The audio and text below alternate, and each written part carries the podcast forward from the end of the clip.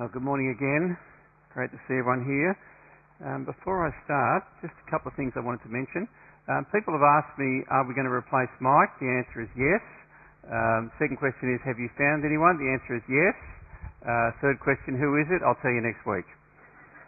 Um, for reasons relating to where he's at and his situation, it's not being announced till next Sunday, but I can say uh, I'm very excited. Um, I think he's going to be a terrific uh, staff member here at St Matthew's. He's uh, 40.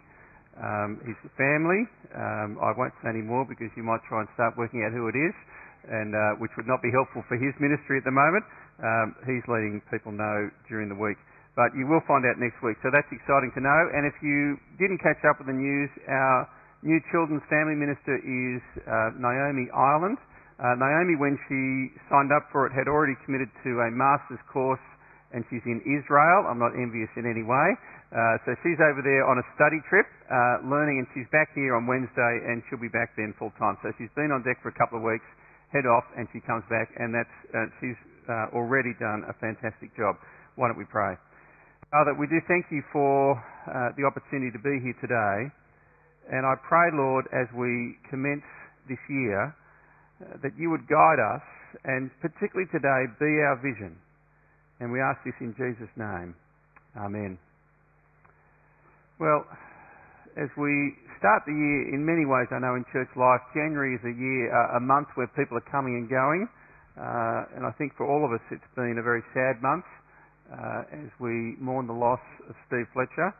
And I did want to say, uh, on behalf of Kate, who texted me last night, a very, very big thank you to uh, friends and family and church members um, who've been praying for her, helping out, and particularly helping on Thursday. It's been, if I can say, uh, very, very gratefully received. Uh, and if I can say, as the minister, um, we just need to continue to walk with Kate and continue to support her uh, because no doubt it's a long journey. Well, today uh, I want to look at the picture, uh, the question of our vision as a church, uh, Vision Sunday.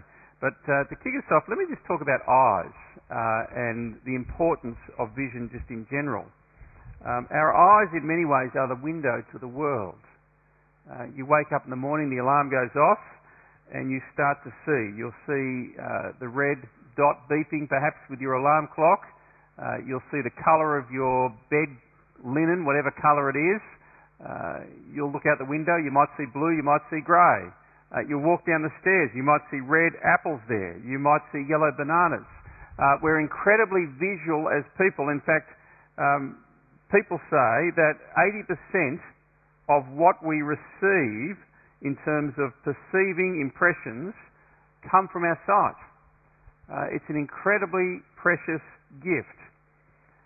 And the human brain combines the fireworks of neurons of seeing, hearing, smelling, tasting, and touching into this meaningful thing we call experiencing life.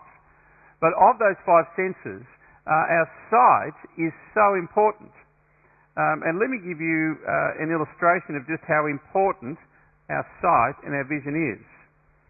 Um, it may sound strange at first, but in addition to the sense of taste, the eyes also play a major role in deciding whether something tastes good or not. Now, I don't know if you've thought about this, but you can look at food, and if it looks good, it will often taste good. Uh, you can look at food, and if it looks bad, how many of you will eat it? Even though it might taste good, sometimes you'll hear people trying to convince others, eat this. I know it doesn't look good, but it tastes really good. Um, and studies have shown uh, that our sight affects our taste. Now it's interesting, taste, we only have five tastes. We have sweet, sour, salty, bitter, and a new sensation that was discovered just in the last hundred years, uh, umami. Now I might not be pronouncing it well. It comes from Japan, uh, the research. Uh, and it translates roughly to that meaty, natural flavour, um, and it's especially found in tomatoes, cheese, and meat. Now, I actually quite like that flavour. I can't quite describe it to you, but I do know I love my meat. Now, just to show you the impact though, you see taste, five senses, uh, five ways of delivering it, but our sight, there's just thousands of different colours that make up the rainbow. Um, some professional wine connoisseurs were invited in for some research, and some French researchers offered these professional wine connoisseurs white wine that had red food colouring added to it. And did you know nine out of ten professionals could not distinguish it from ordinary red wine? The power of the brain, the impact of vision. Now, why do I say that to you? Um, I think at the start of every year we need to clarify our vision because there's no doubt our vision for what we think life is about and what we are about as people and what we are about as church is so important to us. And we've got to actually get clear every year why are we here? Why am I here just as a person on this planet? Is a very important question you want to keep re-clarifying at the start of every year. Why are we here as a body of believers? You see, we are not a religious club that is to go about just having religious activities. Uh, we're not a social club that is just called to, in a sense, look after each other and make deep friendships together. Uh, we are a church and we're a people that's been called by God to mission. Now, what I want to do this morning is just have a brief look at a picture from the early church, God's blueprint for his people. So if you've got your uh, Bibles there, open up to page 1079. Now, as I start, I just want to reflect on what is the vision of St Matthew's. And you've probably seen the canvas that's over there on my left, on your right, that church. Uh, what, what do those two words mean and how do they relate to our vision? Well, that church is a vision for being that church in this community that is known by three very distinct qualities love, grace, and truth. They are the foundation for who we are. And my vision has always been, and our vision is, uh, that we will be a church that is known in this community by God's love, grace, and truth. Uh, in other words, when people meet us, and when our church is, if I can say, being the church, be it when we're gathering here, when we're ministering in the community, or, or when we are as individuals out in the world, when people meet us, they meet a group of people who are profoundly marked by God's love, His grace, and His truth. And they hear it from us. They see it in us. They experience it from our hands and from our lives. I'll come back to that. But how does that relate to what we see, God's picture and God's vision for his people? Well, I've got a couple of points I want to make. First, clarity of vision. Um, the beginning of the story of the church is the beginning of a clarity of vision about the Lord Jesus Christ. Uh, the church began first when the Lord Jesus, in a sense, gathered 12 disciples to follow him. It was formally launched on the day that the reading took place from the book of Acts in Acts chapter 2. What needed to happen was for this group of people, the disciples, to understand who Jesus was and to get a clarity of vision about his identity. You see, they walked with him and they knew that there was something incredibly special about the Lord Jesus. They watched him as he ministered and as he taught and they knew that the stamp of God was upon this man. But what took them, though, three years and a few months to clarify was that this was not just a man, the Lord Jesus, this was the promised Messiah, and not just the Messiah, he was the risen Lord who was here to rescue humanity and was calling people to himself. Now, the book of Acts records the beginning of the uh, church and the way God worked in her. And it begins with this first message. And what this message was, if you can put it this way, is really a message to stand up, Peter to stand up and say to all his brothers and sisters in Israel, let me clarify for you who the Lord Jesus is. Because this message really is about him and calling people to respond to him. I'll read to you from verse 32 of Acts chapter 2. Have a look with me in your Bibles there. God has resurrected this Jesus. We are all witnesses of this. Therefore, since he's been exalted to the right hand of God and has received from the Father the promised Holy Spirit, he has poured out what you both see and hear. For it was not David who ascended into the heavens, but he himself says, The Lord declared to my Lord, Sit at my right hand until I make your enemies your footstool. And then he says these words in verse 36. You can see them on the screen. Therefore, let all Israel know with certainty that God has made this Jesus, whom you crucified, both Lord and Messiah. What took place at the end of those three years was this. Uh, the disciples got a clarity of vision about who the Lord Jesus actually was. Uh, they knew there was uniqueness and specialness and godness about him. But what was clarified after the resurrection and as they met with him for 40 days was that in the words of verse 36, this man that you crucified, God has made Lord and Messiah. And you can see the emotion in this. You see, he's standing before probably 10,000 people. Uh, it records 5,000 men. There would have been women there. There would have been children there. And he looks them in the eyeball and says, This one you killed. You crucified him, but God has raised him from the dead, and he is Lord and Messiah. And note the language. Know with certainty. In other words, get clarity on this important, life changing revelation. This one that you thought was just some rebel that you put to death, actually, he is the promised one of God. And not just that, and there's two very important words. He is the Lord and he's the Messiah. Now, the Lord is a word that is used there for, if I can say, God in the Old Testament. And he's quoting a psalm to refer to this that what has happened is with the resurrection, Jesus is now sitting at the right hand of God as the Lord. He is the one who is over all people, who has all authority. He is the one who rules. He is the one that's above every other name. He is the one who will return to judge the living and the dead. He's the Lord. And he's also the Messiah. He is the promised King who comes to rescue.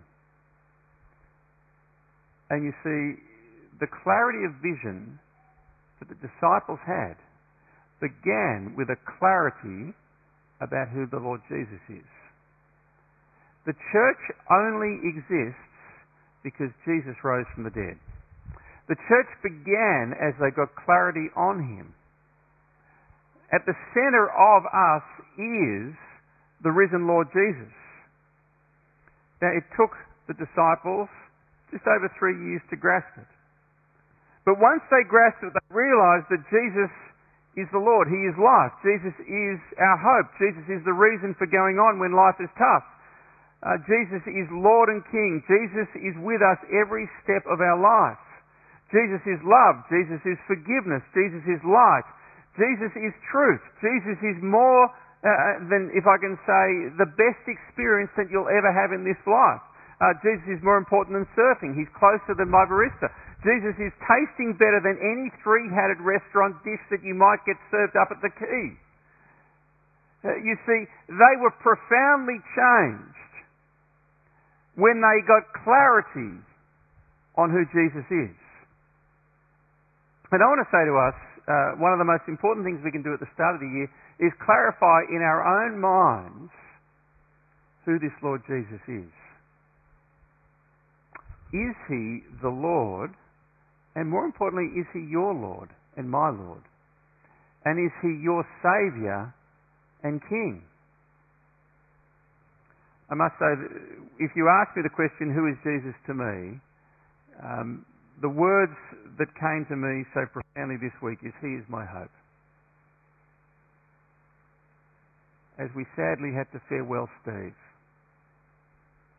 It was profoundly comforting in the midst of the grief to know that Jesus is our sure and solid foundation and that Steve is with him now. You see, what we're on about is the Lord Jesus. And that is our mission to bring him to this world, which leads me to the t-shirts. Uh, what are these t-shirts? Uh, and it's not just t-shirts. We've got snap caps. We've got all sorts of stuff that you can wear. Um, Max has even got a badge that he had on this morning at 8 o'clock. We've got shopping bags you can have down at the um, shopping centre. Uh, we've got stickers to put on your car.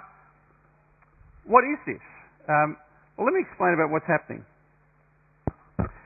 The churches across the northern beaches, uh, for four weeks, from March running up to Easter, it kicks off on Monday, the 17th of March, are asking one simple question in a united way Who is Jesus?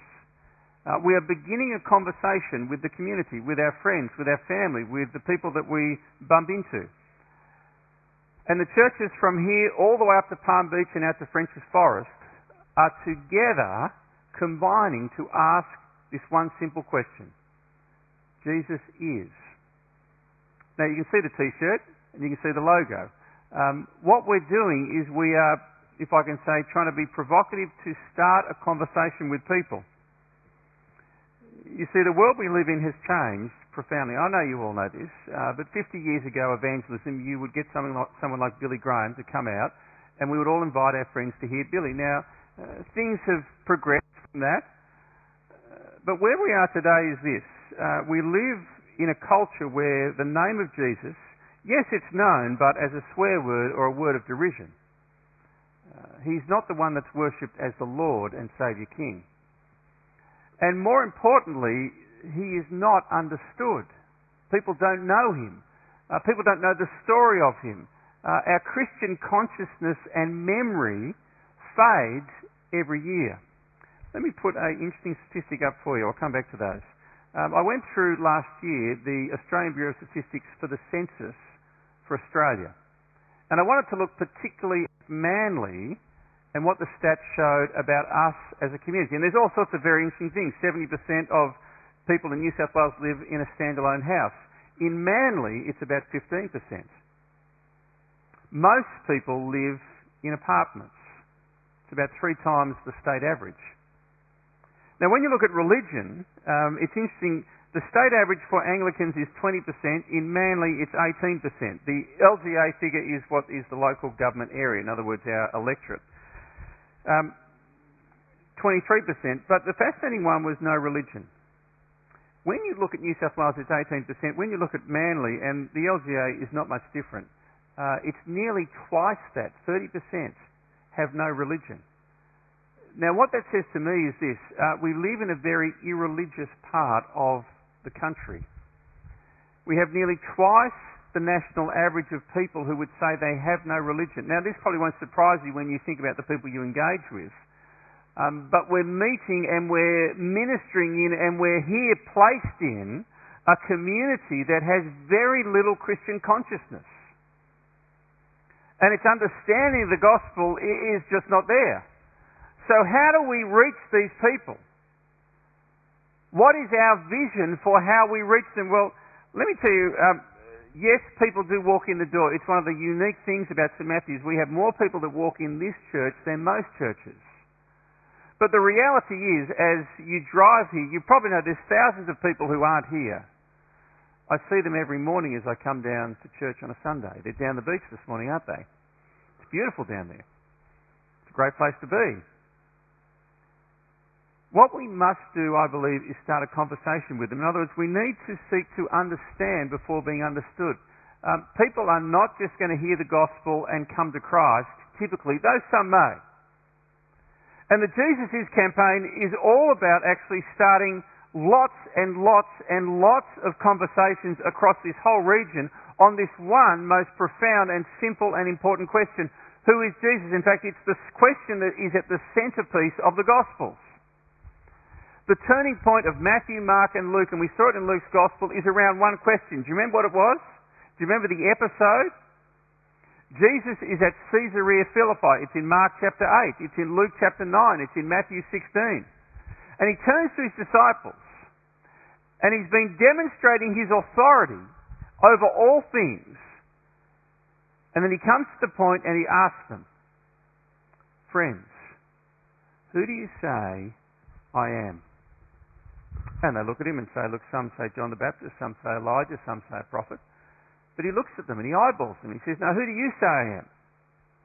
And Peter, in this moment of divine revelation, says, if you remember the words, you are the Christ. The whole gospel turns at that point as they start to realise. And they got clarity on it after Jesus had risen from the dead. And this is what we need to talk about our community with. Who is Jesus? And so the t-shirts, the hats, uh, the shopping bags, the car stickers, they're all designed to intentionally help us start conversations. This is how it works. Uh, I tried it out last year. And I wore one to one of my coffee shops I go to. And I get there, and uh, the lady who serves the coffee, Alex, looks at me and she looks at the t-shirt and she goes, Jesus is. Oh. She goes, you want me to complete the sentence. This is all out loud in front of everyone. And, she, and before I could say words, she goes, oh, Jesus is awesome. Now, you ready for coffee? I said yes. Next to her is Caitlin. Caitlin is a university student. And she's just listening, going, what's going on? and I said, oh, churches across the Northern Beaches are wanting to start a conversation and ask people to complete this sentence Jesus is. How would you complete the sentence? And she looks at me and goes, Huh? now at this point, there's six people lined up with caffeine addiction behind me. And I'm thinking, this is not the time to have the conversation.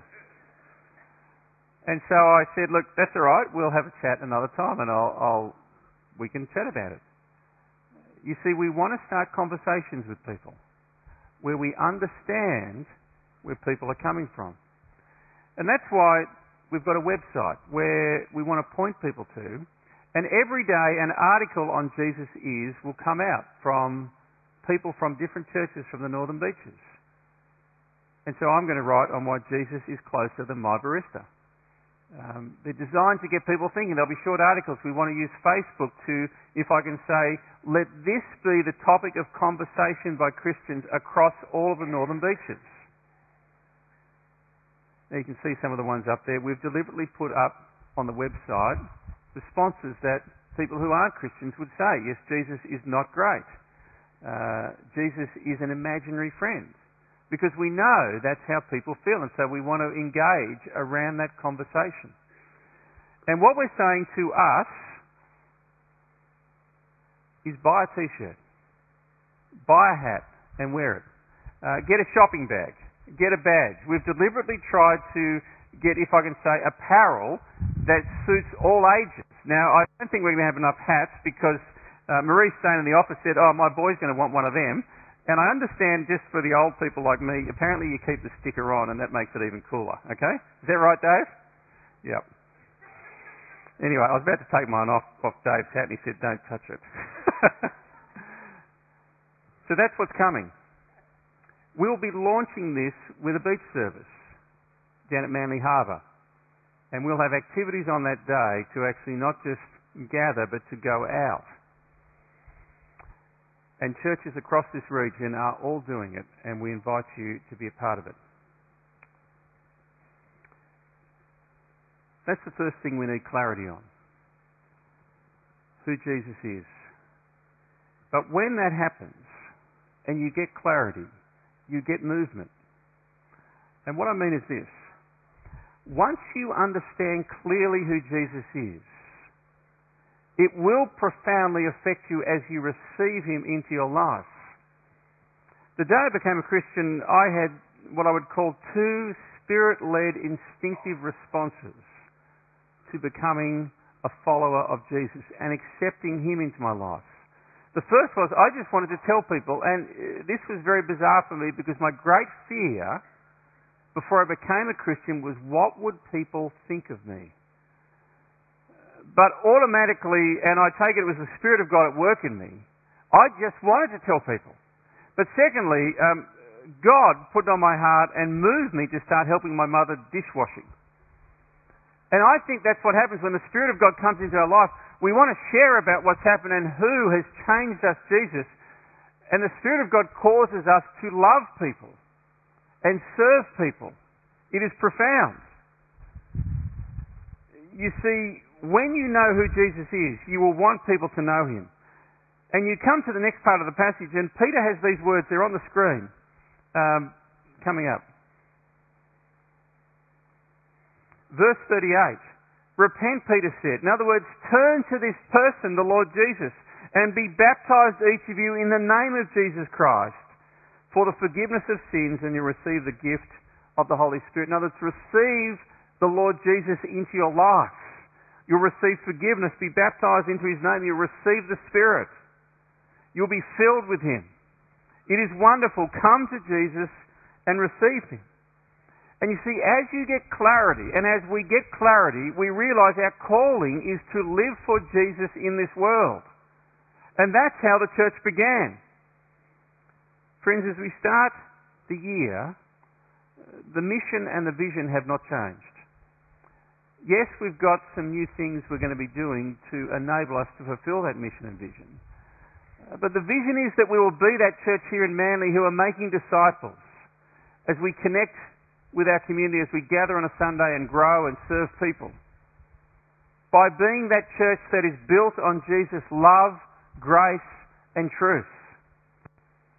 That is the vision, and the call to make disciples has never changed. The call to get Jesus out in the world and be on mission for him has never changed. Uh, this year we're doing it a particular way, with Jesus is for the month leading up to Easter. But that is our vision.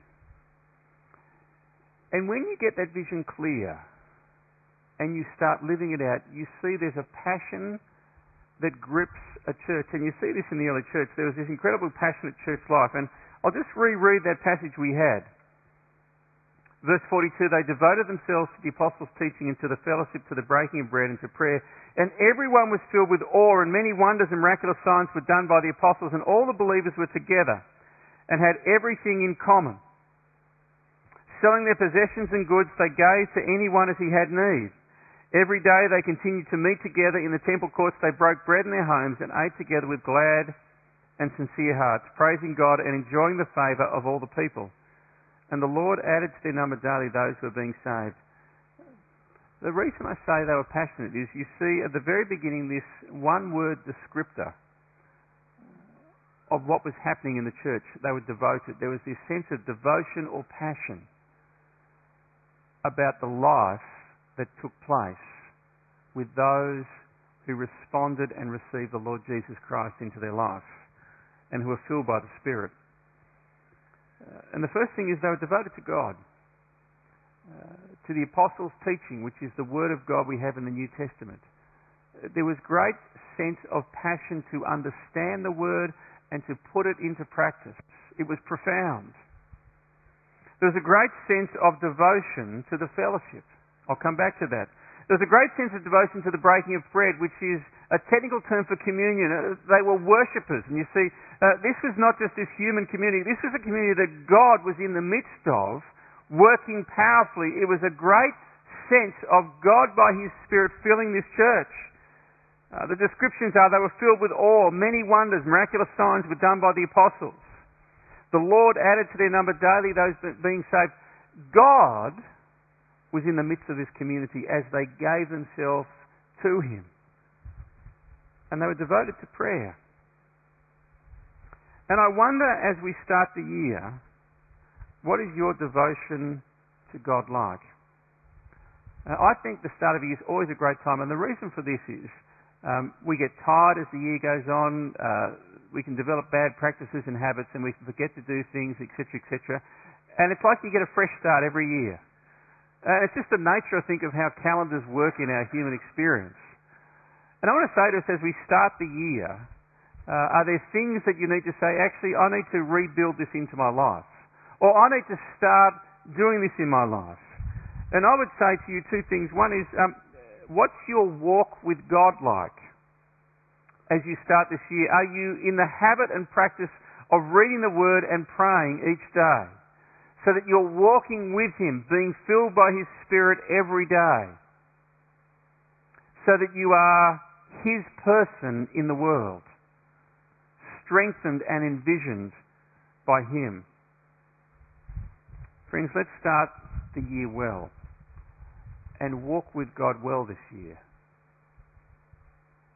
And let us meet with Him each day in private. Let us gather on a Sunday in His name. And let us grow together in our groups through the week. But in particular, I do want to challenge you about fasting to start the year. I just think it's such an important thing that we mark our calendar and say, I'm going to give this week to you, God. And I'm going to seek you in our family and with me as a person and us as a church. And seek your guidance and your blessing upon this year. I want to read to you a testimony of someone who prayed and fasted last year and the encouragement it was for them. Dear Bruce and Mike, I wanted to give you some feedback about our prayer and fasting week. We did it over the past week. They did it a couple of weeks later because the actual date was difficult with the kids starting school and the mother was in hospital. We did a technology fast, family with young kids, which turns out to have had the biggest impact on us. We are all tech heads. We had no TV, no computer no internet, no iPods, no DVDs. I can just hear some children saying, I'm going to die. This is hard given that we use these devices so much. It was like a huge hole in our lives, and I wondered if we would even make the week out. In the place of having these distractions as a family, we did Bible study together and discussion from the study, and we prayed together. We focused on gratitude and people we felt called to pray for. It was a brilliant and trying week, but ultimately incredibly enriching. And as I have many non and even anti Christian friends, I announced it and explained why we're doing it on my Facebook page. All those friends were very respectful and encouraging as I explained to my kids we must always nail our colours to the flag. One friend even named it E Lent. Anyway, thanks again for the opportunity to get closer to our Lord. And I read that to you to encourage you. Seek the Lord as we start the year and build practices so that you walk well with Him and we walk well together. Let me just finish on the note uh, the prayer and fasting week. Um, if you want to sign up, come and see me afterwards. I've got the forms. If you just want to do a day of fasting and just put your foot in the water, come and sign up for a day. And I'll be sending people special prayer points who sign up. Uh, and we've got prayer down here every morning, if I can remind you, 7 to 8, and then at lunchtime. Um, and then the prayer meeting is on Wednesday night. But the last thing I want to mention is this. Um, they were devoted to each other. And that's the profound thing you see. They were devoted to the fellowship. Uh, they had everything in common. And as we start this year, start with God, devote yourself to Him, but we actually need to devote each, uh, to each other in the mission of growing together in Christ and reaching out with Him. And I think it's a profound picture to give us clarity on what we're here for. You see, our mission is to make disciples.